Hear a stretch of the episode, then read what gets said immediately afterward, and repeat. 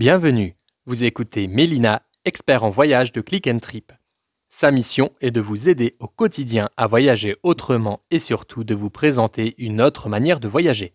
Son optique, faire de vous un voyageur qui profite à la planète et aux économies locales. C'est parti pour un nouvel épisode avec Mélina. Alors bonjour à toi très cher voyageur, c'est Mélina et c'est un plaisir de te retrouver dans ce nouvel épisode.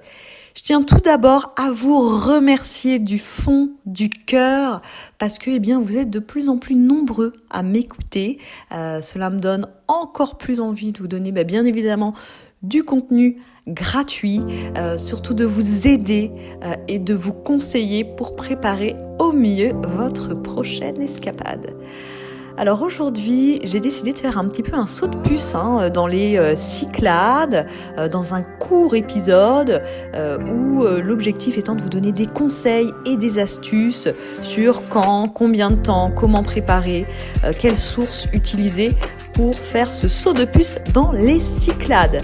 Juste avant ça, tu es libre de t'abonner à ma chaîne en cliquant sur s'abonner.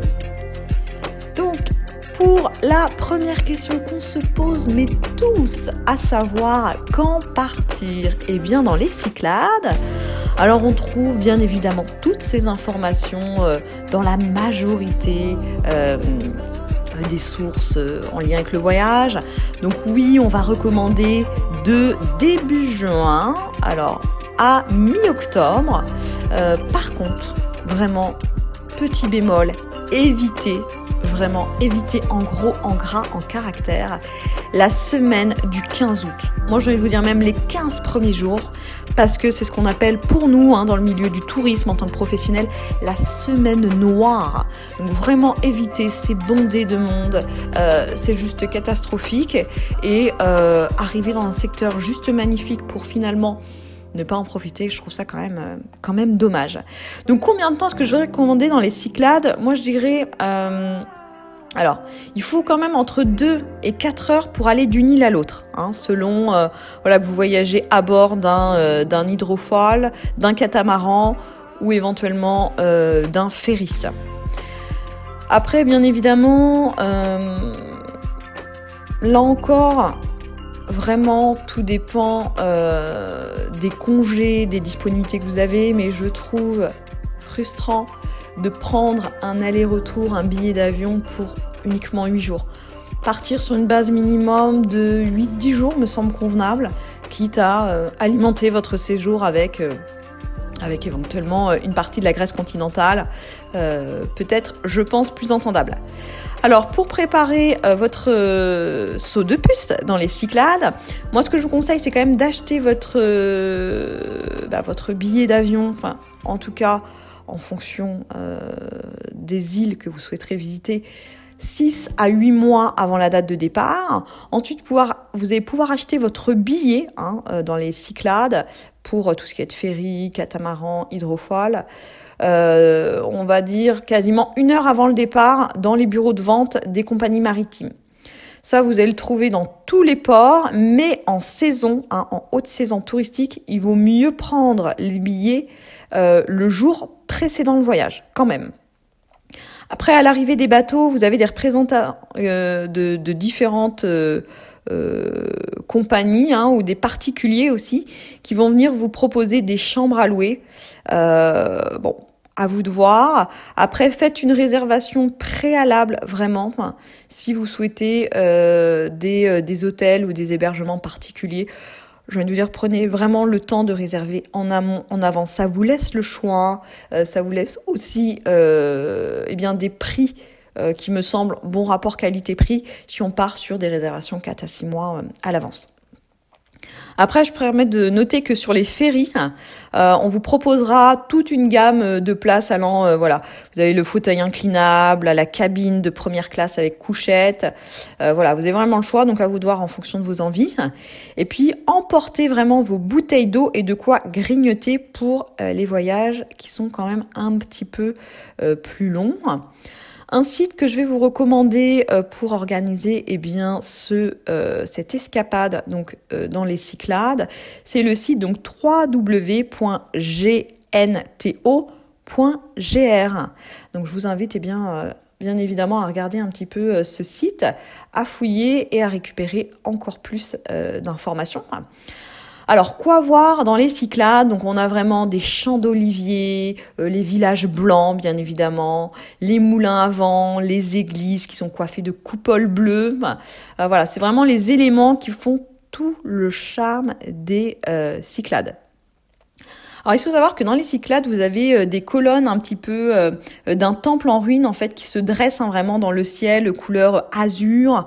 Des maisons, là encore, qui sont immaculées et qui scintillent sur les collines. C'est vraiment magnifique, hein, vraiment des cartes postales. Vous avez là encore des plages de sable blanc qui sont fins, on va dire, léchées par les flots calmes de la mer Égée. Enfin, c'est vraiment magnifique. Ça l'est, mais vraiment, et je répète, prenez l'initiative de partir hors saison scolaire si vous en avez la possibilité, vraiment.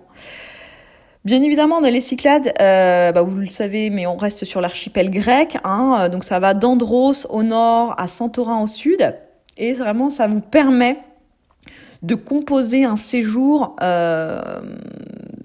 plutôt axé sur le côté balnéaire quand même. Après, chaque jour, vous avez des dizaines de ferries qui relient les îles entre elles et aussi au continent. Enfin, donc ça, c'est quand même le côté pratique. Donc vraiment, à vous de choisir si vous voulez plutôt vous installer sur l'une des îles pour découvrir ces plages, ces églises, ces moulins à vent. Ou sinon, à vous de poursuivre le voyage. Alors, chaque île... Vraiment, pour la petite information, là encore, il y en a plus de 200, mais vous en avez quand même beaucoup qui ne sont pas habités. C'est simplement des cailloux. Vous avez quand même une atmosphère différente, vraiment, en fonction des îles. Alors, très souvent, vous allez choisir des destinations selon ce que vous avez vu peut-être sur Internet.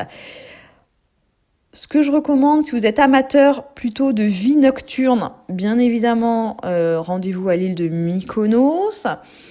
Si vous êtes plutôt curieux d'histoire et d'archéologie, moi, je vous invite plutôt à visiter donc Delos, qui est finalement sa voisine. Et en fait, c'est vraiment le berceau d'Apollon et de sa sœur jumelle, justement Artémis. Donc, un bon livre d'histoire d'ouvert. Selon vos envies, vous allez aussi voir de nombreux vestiges sur cette île donc de Delos. Vous avez la terrasse des lions qui est bordée de statues de lions en marbre et la maison des dauphins qui abrite justement de somptueuses mosaïques. Donc à retenir Delos pour les amateurs d'histoire et d'archéologie. Ensuite, sur Folégrandos, qui est plus au sud, là, vous allez pouvoir vous balader à travers plutôt un labyrinthe de ruelles avec des villages perchés au sommet d'une falaise qui vraiment domine la mer. C'est magnifique.